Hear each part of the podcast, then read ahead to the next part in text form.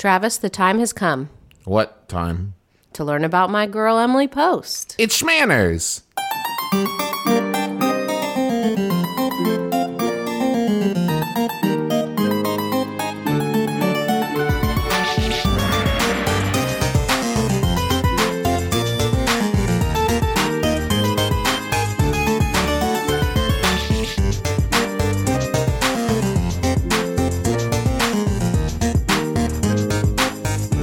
Internet. I'm your husband host, Travis McElroy. And I'm your wife host, Teresa McElroy. And you're listening to Shmanners. It's extraordinary etiquette. for ordinary occasions. Good morning, my love. Good morning, dear. How are you? I'm well. How are you? I'm good. It's a nice, relaxed, rainy Sunday morning here in the Ohio River Valley. Sure is. And you know, I'm gonna I'm gonna put on my NPR voice. Please don't. It's uh we had a lovely baby shower Can you, yesterday. can you take that voice off, please? I wish I could, but the No. voice has become me now. You have to I am become the voice. I don't like it. And uh, we're so this is um, we're recording way ahead of time. Like I said, it's Sunday, so maybe I don't know. Maybe there will be big etiquette news over the next couple days. But don't be thrown off if it doesn't come up in the show. Um, and you know, to try to accommodate the shooting schedule of the My Brother, My Brother and Me TV show, we're going to give you a couple biography specials. Uh, we've done one or two before. We talked about Evander, the King of Dudes. And we talked about Le Pétomane. We talked about Le Pétomane in our uh, in our Max Fun Drive uh, special, and this time we're talking about someone who's very near and dear to the show. Um, maybe Teresa's greatest inspiration and hero in life, um, but one of our greatest resources for this show. And we reference her just about every episode. Emily Post.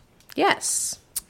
I I'm so Emily Post is a figure to me that like I hear reference all the time. I know that there have been what like 17 18 different versions of her guide to etiquette that have come out.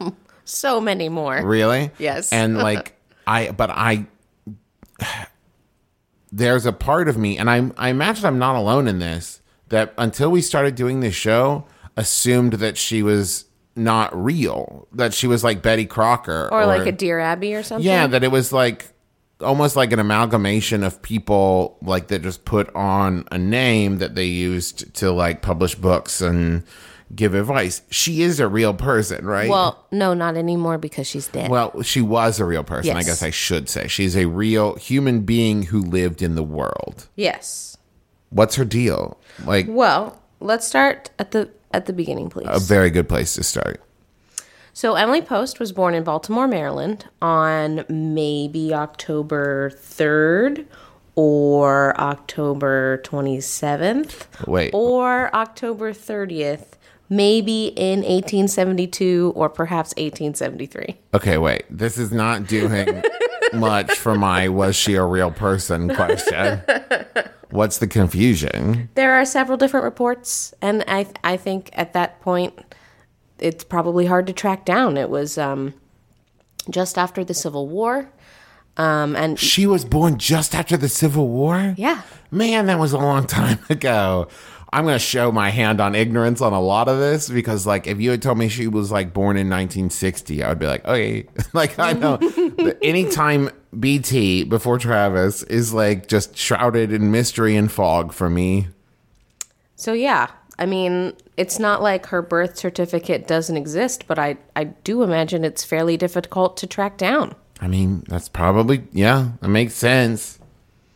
Um, So it's it's a little contested. Um, I believe that her website says 1873. Now, then there are I'm going other to sources assume that here- say 1872. I'm going to assume here that you mean the website about her and not The- her website The that she Emily started. Post Institute's Got it. website. Um, so she was born into privilege. Uh, she was the only child of a Baltimore architect named Bruce Price, and then his wife, um, obviously. Yeah. Unless we're dealing with like a junior situation here. And um, so, even though she was born in Baltimore, Maryland, very shortly after she was born, they all moved to New York City, where, you know, they were part of the high society scene mingling with the Roosevelts and the Astors and J.P. Morgan and the Vanderbilts. So like she was all up in that that really great high society. All that life. big money names that we all know about. Right. Um, she was educated by governesses and then later private schools in Baltimore and, and New York. Um, and again, just showing that privilege there. She spent summers at Bar Harbor in Maine and Tuxedo Park in New York and and uh, Tuxedo Park, where tuxedos were invented. No, No, that's real. No, that's What, real. really? Remember from our Evander episode, we talked about like that he wore the jacket. and- Oh, yeah. yeah. Tuxedo Park is where tuxedos get their names. Where did Tuxedo Park get his name? Nobody knows. Nobody knows. Uh, but um, Bruce People Price, might know. What I should say is I don't know. Bruce Price was actually involved in the planning and building of uh, of Tuxedo Park. It's all it's all wheels within wheels, baby. It's It all is. connected. It's all connected somehow. Um, so she was still, she was in the life of the debutante, mm-hmm. you know, that sort of era. Um, and at her debut season, which I believe you get three seasons as a debutante. I don't know. We should do a whole episode about what that means. We should. I believe. I believe you get three seasons as a debutante, and after three seasons, you're an old maid.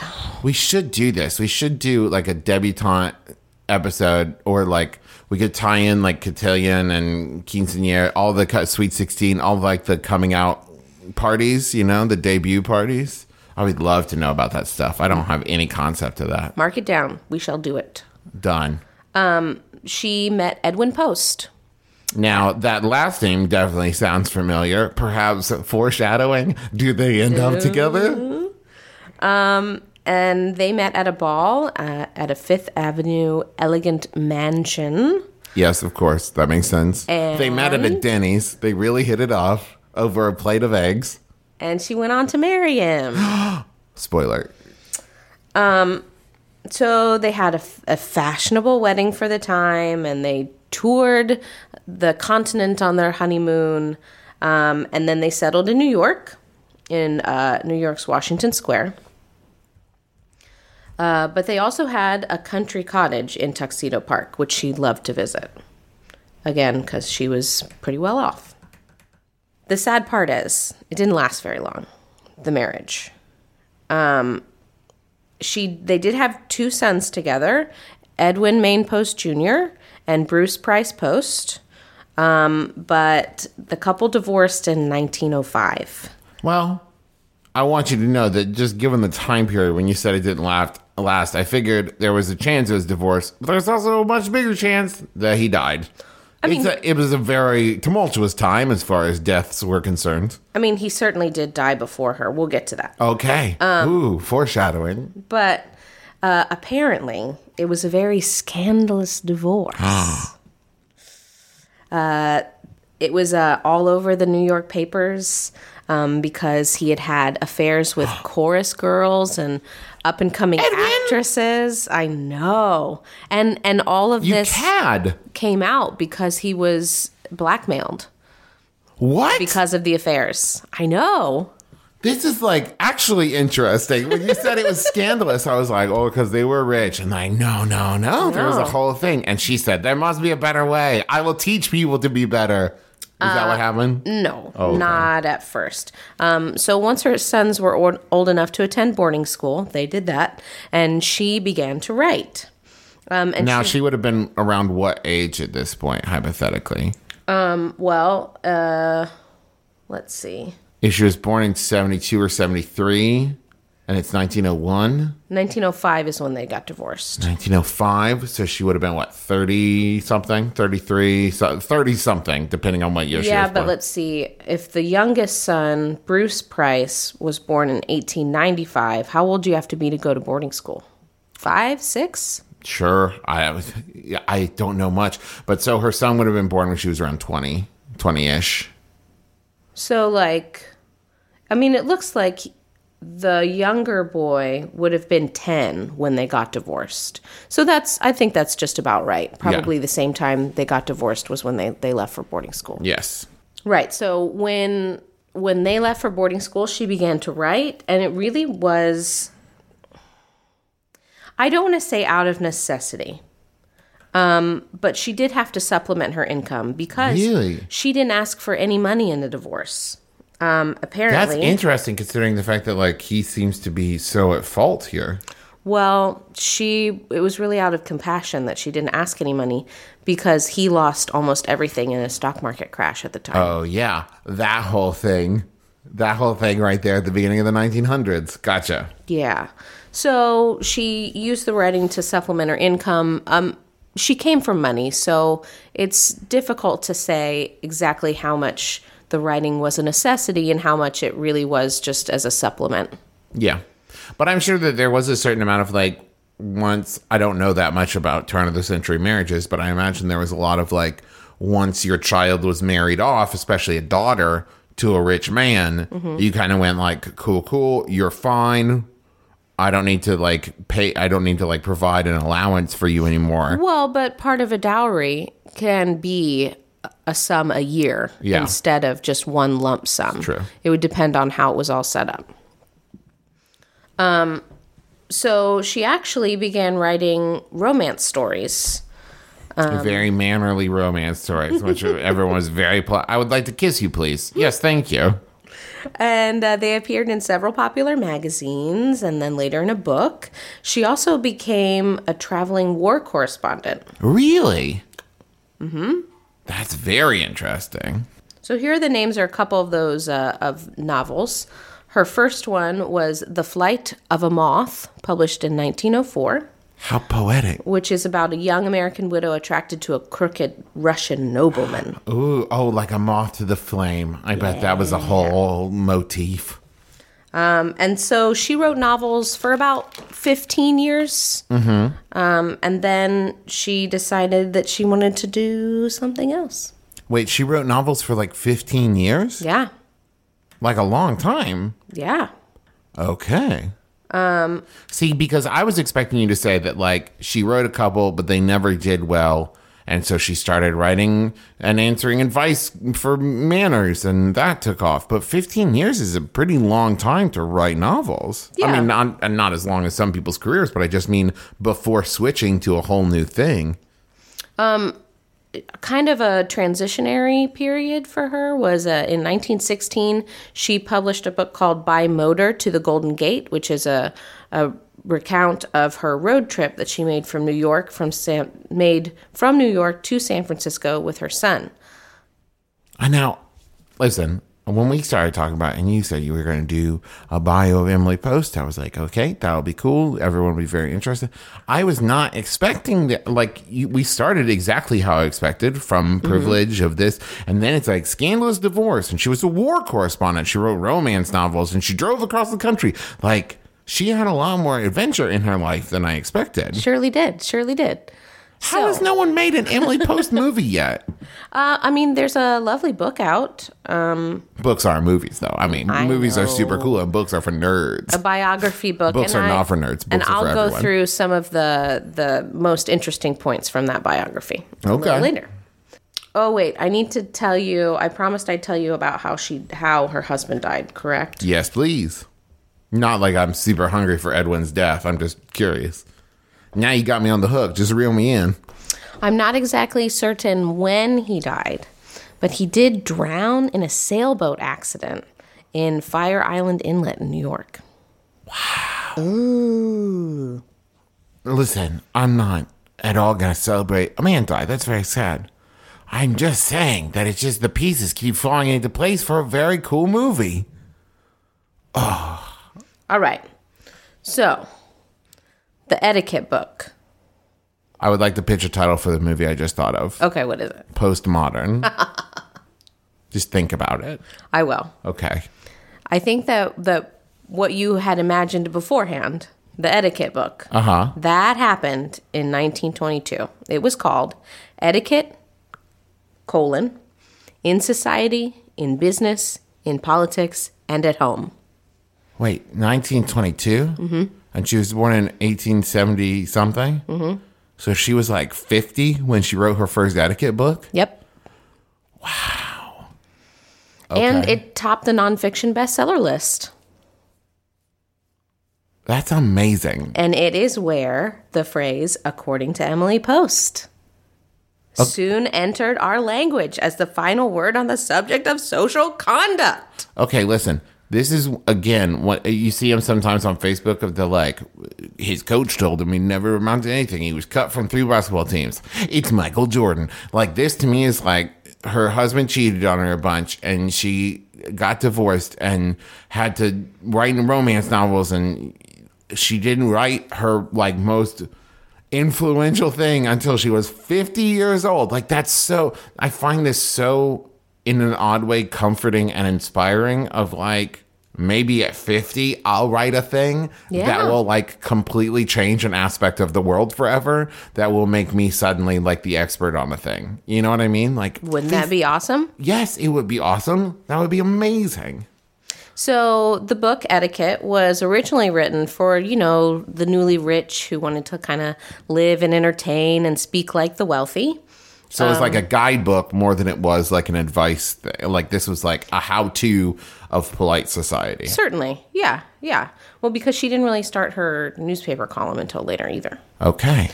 Um, so, it was almost like well, it wasn't quite a how to. It was like an example book, right? Because Like Goofus and Gallant. yes. Okay. uh, there was a character in it called Miss Three in One, who was a Wonder Woman who act acted as cook, waitress, and charming hostess at small dinner parties. Okay. Right, so she kind of showed through example, which was a big thing for Emily Post. She had this character do the things that she wanted to instill in her readers. So it was a lot more of like show and not tell. Exactly. Gotcha. Make it active rather than, which was probably what helped make it so successful, is that it was a lot easier to relate to a character rather than just like a list of rules and, you know, spouting off, you know, words. It was instead more, much more demonstrable ideas. Um, and she actually updated that book meticulously updated that book um, twice a decade to keep it consistent with america's changing social landscape so there have been lots of reiterations of this book and i think up to 89 printings Whoa. 89 different. Pr- that's amazing. yeah We're going to talk even more about the amazing, incredibly surprising Emily Post. But first, here's a word from some other Max Fun shows.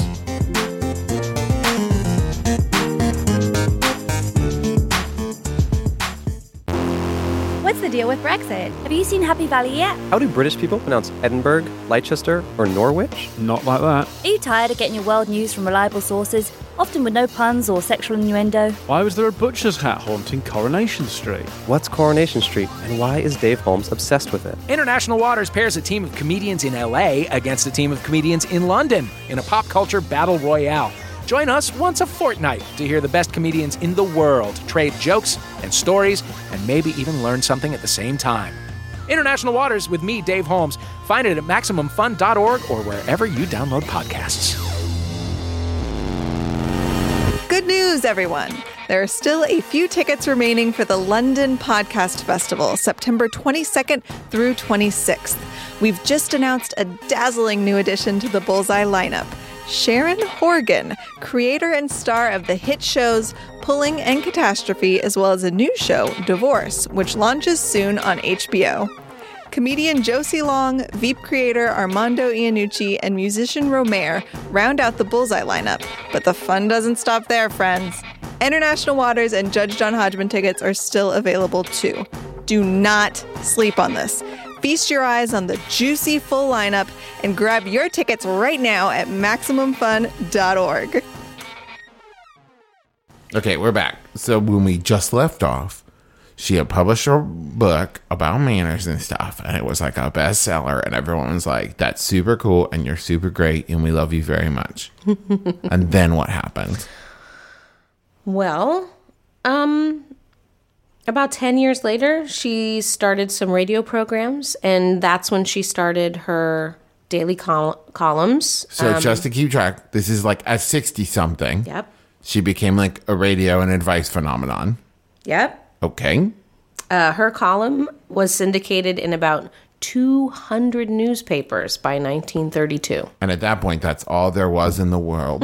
that was every newspaper, as far as I, Travis it, McRae, am aware. seems a lot, doesn't it? It seems like a lot. There's okay, probably not when you think that probably every newspaper, every like city, major city or slightly major city, probably has their own newspaper. So maybe 200 isn't a lot, but it seems like a lot to me. So at that point, that was when this whole kind of like advice column and and Emily Post as etiquette expert really solidified because that's when she had to start um, an, a separate office to receive her mail. Um, and in 1946 was when she formed the Emily Post Institute. So 46. So that's like about 73. Mm-hmm. Mm-hmm. She was kicking. Like she was doing great. Yeah, I mean, she was always like, according to her obituary, she remained very active throughout She's her life. dead? Yes, I told you that Oh, earlier. okay. I was trying to make a joke. She um, always got up early, um, but often answered her letters and wrote her daily column in bed before getting up. And then um, she would always come out and have a very public lunch around 1 p.m. I like that phrase. A very public lunch. Look at this sandwich. Everybody. everybody, check out my pickle. I'm having a soda. Now you know that's not what that means. I know, but I wish that was it. She went out. She got dressed. She went out every day to lunch. Like in with the people, not like in her home, is Mm-hmm. what that means. I know. My way is funnier though. Take a picture of these chips. Look at these chips you got. I'm having a cookie. I guess she was eating at Subway in my fantasy. That's what I'm picturing. that picturing. does sound like it. I'm it, having doesn't it? sun chips. All right. Um, so then, her institute was continued after her death in 1960 by her, I believe, granddaughter, Elizabeth Lindley Post, um, and then by the next one in line, Peggy Grayson Post. So she passed away when she was 1960. so that would be what? She was like 90? Almost 90? I believe eight, late 80s, 86. 86, depending on what year she was born. Yeah, give or take. She did great. She made it a good long time. Totally did. So here are some, you know, some descriptions of Emily Post, some some very interesting tidbits. Yes, please give us the tidbits. Um, she was five foot nine, which is fairly tall for a woman of that age. Um, you know, the age right after the Civil War. Of that era. not that of, era. Not of her, like, You're right. Gotcha. That is what I mean. Um, and has mostly been photographed with gray hair and blue eyes. I imagine that she probably wasn't born with blue, uh, gray hair. Um, but as we know, she really didn't come into the whole etiquette thing until like her 50s. Yeah. So it's possible she had grayed by then. Um, she disliked pretentious people, dirty Really? silver, and hostesses who served themselves first. Interesting. I like that she. I might be romanticizing this at this point, but I have this image of her that she kind of strikes me as someone who's like, here's all the how to, here's how to do it. Now, don't be pretentious about it, is a really like, I don't know, it just seems like a good lesson to kind of follow of like, know how to do it, but don't look down your nose at people who don't know how to do it. Like, etiquette isn't about being better than everyone else, it's being the best you you can be. And I think that that really does ring true, especially for Emily Post. Yeah. Because um, in 1938, she spilled a spoonful of berries at a dinner of the Gourmet Society. Um, and everyone else in the room exhibited flawless etiquette when they completely con- uh, pretended not to notice. She spilt like a whole thing of berries. Uh, a spoonful, it says, but How big was that spoon? We'll never know. Perhaps a ladle. Quite large. And everyone just continued eating. Nobody said a word. And uh, the press was not quite so accommodating. Uh, they did note the faux pas the next day in in the papers, but Emily Post just is is quoted as laughing it off. Yeah, she's human. Everybody's human. You know, sometimes we talk about stuff and we talk about like the this is the general rule or this is like the expected etiquette and people like respond in, on Facebook and the Twitter and I'm like, but what if this happens or what if what if I find myself in this situation and I can't do that thing? And I think like in general, it sounds like Emily Post is of this mind of like everybody's human. Like you you end up I don't want to attribute I don't want to project my own thoughts and feelings on Emily Post, so I'll just say my own thoughts, which is like if you know how to do a thing, you know what to do in case of, you know, emergency or necessity. Mm-hmm. But that doesn't mean like if you don't do that, you're a horrible bad person and we don't want to you know, associate with you. We're all just doing the best we can. And I've always thought that like especially as we started doing this show that the reason you learn this stuff, the reason you learn etiquette and manners is so that if you find yourself in a situation where you don't know what to do, you have some kind of structure to fall back on where it's just like, well, I don't know what to do, so I know that I can politely ask. I can, you know, we talked about that in the dinners episode of like, mm-hmm. who do you ask? Who do you talk to? Is it okay to check in with the host? That kind of thing. Yeah. Where it's like, yeah, and and you know that stuff to fall back on, not so that you can like judge other people who don't know how to do it. Right. Um, and here are a couple of other questions that she was asked. Is Dunkin' Donuts correct? And do you like Dunkin' Donuts? No. Do you enjoy Dunkaccinos? That wasn't part of it. Oh, okay. And she answered Any place that would have donuts would be like a picnic where, short of smearing wet donuts from ear to ear, you could pretty much do as you pleased. You wouldn't have. she says, Short of rubbing it all over your face. you wouldn't have donuts at a formal dinner anyway. So I think that that, that is a really great kind of. That's uh, that's so long form of like, man, I don't know, just be cool. Enjoy it. Where are you having donuts? What are you talking about? Dunk away. yeah. This isn't prison. Do whatever you want. I like that. Short of smearing it ear to ear. I like that. And that's what draws a smile on one's face. And this was my favorite elbows on the table. Yes. Emily Post is actually quoted as saying, On the rule against elbows on the table while eating, if not using the arm as a lever, swinging a fork or spoon from plate to mouth, it really doesn't make much difference. Boom. Boom. She says, Etiquette is the science of living. It embraces everything. It is the code of sportsmanship and honor. It is ethics. It's really good. She really knew what she was talking about. Yeah, I'd say. And what a turn of phrase. It's really good. So here are some very interesting facts from her biography, Okay. written by an author, uh, last name Claridge. Her father participated in the building of the Statue of Liberty, Whoa. Now, and now she played inside the skeleton as a girl. that's pretty fun. When you say participate, he probably wasn't like there welding and holding up Oh, no, pieces no, of metal. He wasn't like, "Come on, boys, let's do this." As a wealthy architect, he was probably an overseer type. yeah, um, he was probably much more on like the, the desk side of it, Right. standing there with big rolls of paper, going, "You guys are doing great." But she did. She played inside the structure as a girl. On top of it, that's the amazing No, thing. She not- bounced. No, she was there carrying sandwiches to the workers. in inside it. That's why you know that picture of the people sitting on girders. That small little girl at the end. That's Emily Post. Not a, not a lot of people know that. Now you're just making stuff up. I think that's true. No. Okay. She was a banjoist. What really? She played the banjo. She was considered one of the best banjoists in fashionable fashionable society when she was young. What? Totes. What? I know. That's awesome. She's great. She was a guest at Mark Twain's 70th birthday party. What? They, You are aghast. I really am.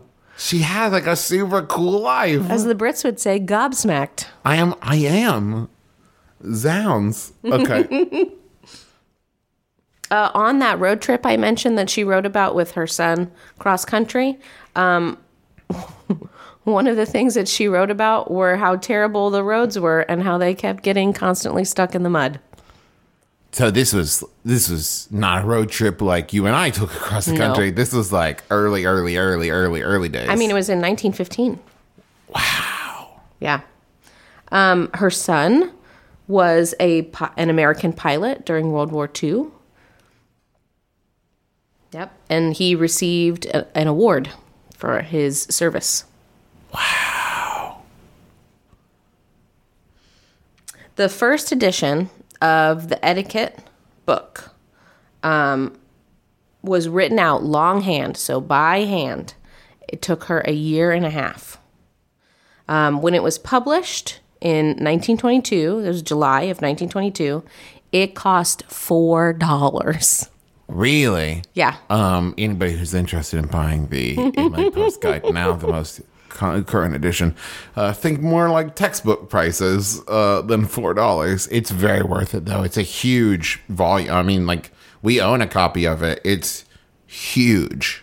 It is. It is very large.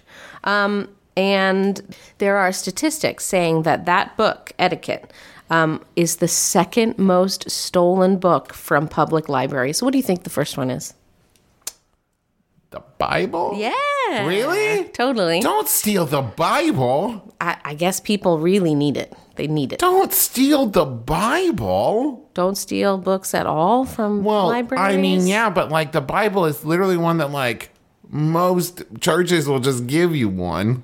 I don't know. Uh, like I said, they must really need it if I you're going to steal the. Bible from. Well, yeah, if you're gonna steal anything, yeah.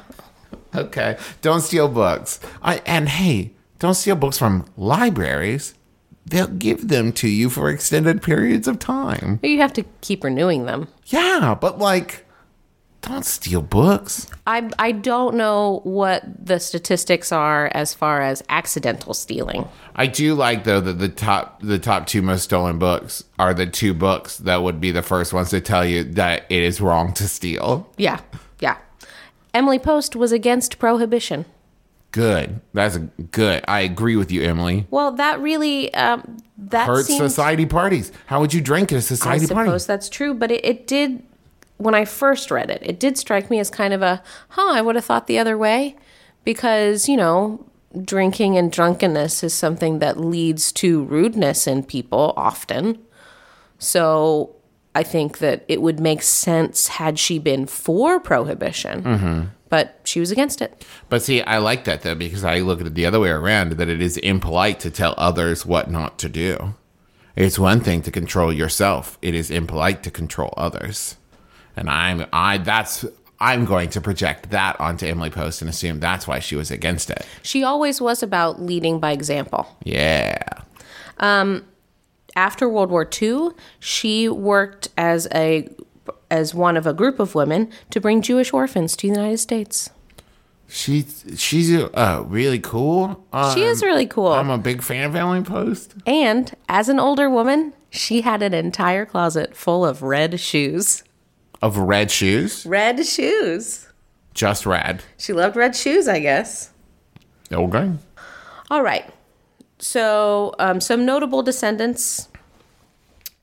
Peggy Post is the wife of Emily's great grandson, and she is the current spokeswoman for the Emily Post Institute. And she writes for Good Housekeeping magazine, um, succeeding her mother in law, who was Elizabeth Post, right? So, we talked about Elizabeth a little earlier. Um, and then Peter Post, Emily's great grandson, writes the Sunday edition of the Boston Globe column, Etiquette at Work. Um, and he is authored, he authored the best selling book, Essential Manners for Men, and of Essential Manners for Couples. Oh yeah, yeah, yeah, yeah. I think we have essential manners for couples. I think we do. Um, Anna Post is Emily Post's great great granddaughter. She is the author of Do I Have to Wear White? Emily Post Answers America's Top Wedding Questions, as well as Emily Post's Wedding Parties Smart Ideas for Stylish Parties from Engagement to Reception and Everything in Between. And she's the wedding etiquette expert for brides.com. Wow. Uh, Lizzie Post, which is another one of Emily's great great granddaughters, is the first member of the fourth generation of Posts. Got it. Her book is titled How Do You Work This Life Thing? That's really good. Which I is like a- that title, It's a little different from the other ones. but it's fun. Yeah. Um, she writes about being a 20 something person uh, and being, you know, an etiquette authority on her blog. And Anna and Lizzie co authored a book called Great Get Togethers, Casual Gatherings, and Elegant Parties at Home. So they've done made it like a whole family There, thing. it huh? is a family affair at the I bet Emily their Post parties are Institute. wonderful and pleasant and fun and lots of fun stories, and they end and begin promptly. Oh, here it is. Laura, that's her first name. Laura Claridge wrote the book addressing the topic of Emily Post, daughter of the Gilded Age, mistress of American manners, which is the first full length biography of the author. That's where all of those little tidbits I talked about came from. gotcha. So, a lot of this stuff is available on uh, the biography section of Emily Post Institute's website. And I really suggest that you go there. There's tons of stuff that I didn't cover. Her being an avid garden architect is one of them. And you can read about her garden projects. And I think it's just called Garchitect. is it Garchitect? Mm-hmm. You're always great with the portmanteaus. Portmanteaus. I love them so much. Um, and I also read a few sections from her beautifully written obituary in the New York Times. Um, so please go and look that up.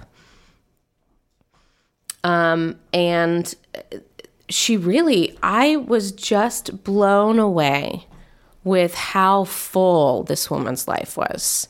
That's the thing. I think that there's so many characters and people from like history, even recent history, where they're known for like one thing. And then you do a little bit of research and you're like, huh. For example, did you know that Houdini, master escape artist and, you know, magician, was the first person to fly in Australia? No? Yeah, he was obsessed with aviation and no one had flown in Australia yet. So he like went down there and bought a plane. like specifically was like, no one's flown in Australia. Okay, cool. I want to be the first person to fly. And like made a point to go do that so he could be in the record books as the first person to do a sustained flight in Australia. Yeah, so like a lot of these people that are kind of icons of the American experience, we just know so little about them. And you should really, if you're interested in this kind of stuff, do some digging on the internet. And there's a wealth of information out there. Uh, so that's going to do it for this week. Thank you for joining us. Thank you for Maximum Fun for hosting us on their site. They've got so many great shows on there. We just added a new one called the Dead Pilots Society. Um, and it is they take pilots that didn't make it to air, but they have um, you know actors and, and people come in and perform them. The first episode is a uh, a pilot by Thomas Lennon and uh, Ben Garant from the States and Reno 911, and it's got like Craig Cackowski and Paul F. Tompkins, Ben Schwartz, Janet Varney, um, and one of the guys heading up the whole project is Ben Blacker, who you may know as one of the writers and creators of Thrilling Adventure Hour. Um, so go check it out. It's really, really good. It's very fun, and I just, I just love the concept in general. But there's a ton of other shows on Maximum Fun. They're all great. I'm a big fan of them. Um, and we also want to say thank you to you for listening. Uh, this show would not exist without you, and we're very, very appreciative of you. If you like the show, please go onto iTunes, rate, review, subscribe, maybe, you know, tell a friend. It's very, very easy. Um, you just gotta, you know, share something. We put the link up on Twitter every time a new episode goes up. We put it on Facebook. If you have anything you would like to comment on, you can go to that Facebook group and just search Shmanners. It's S H M A N N E R S. Uh, and find the group, and then you know we'll post the episode, and we can start a little comment chain after it. Um, you can also, as I said, follow us on Twitter, Shmannerscast, S H M A N N E R S C A S T. Email us, shmannerscast at gmail.com. If you have any episode ideas, anything like that, any questions, anything. Um, every week when we have a normal topic episode, uh, we'll post the topic, and you can ask questions about it, and we'll answer them for you. So, uh, along with our cross country move, uh, we did not quite have the time I would have liked to dedicate to thanking our lovely listeners for the things that they send us. So, very quickly, I'd like to go through and do some of those on air. Um, Mandy and Gambit sent us a, a lovely picture and a note. Thank you to them. Rachel- Gam- Gamba is a dog. Is a dog, Okay, yes. to make that clear. Gamba is a dog. Thank you to Rachel Stiles. Uh, she sent us some handmade monster booties for our upcoming edition. Um, Jessica Haggett sent us a lovely letter. Brian Cl- uh, Glein sent us a copy of a children's book that he wrote. That was wonderful. Thank you very much. Britt Treschel and Max, sorry, Matt Miller sent us a postcard. We always love receiving those. Thank you. Um, we got a graduation announcement from Juniper. Congratulations on your recent graduation, and thank you for sending that. We got a postcard from Caroline. Thank you very much. And um, we also got a postcard from Cody and Amanda. We recently received some lovely framed photographs. Um, do you know who those are from? I don't because I'm the worst and I didn't save the package, but they are lovely. And one of them might have made its way into the My Brother, My Brother and Me show. I will continue to sleuth that out. So, whoever sent those to us, thank you very much. They are lovely. Um, we- so because we are in a period of transition, we no longer have our PO box, but we are in Huntington and we will be close to Huntington for the foreseeable future. So if you have anything you would like to send in for the show or for our on would you upcoming edition, yes. that's better than oncoming spawn, which is what I've been calling her. Um, anything you'd like to send, you can send it to PO Box 54, Huntington, West Virginia 25706. Um, and, and that will make its way to us eventually. Uh, so I think that's going to do it for us. Join us again next week. No RSVP required. You've been listening to Shmanners. Manners, schmanners, get it?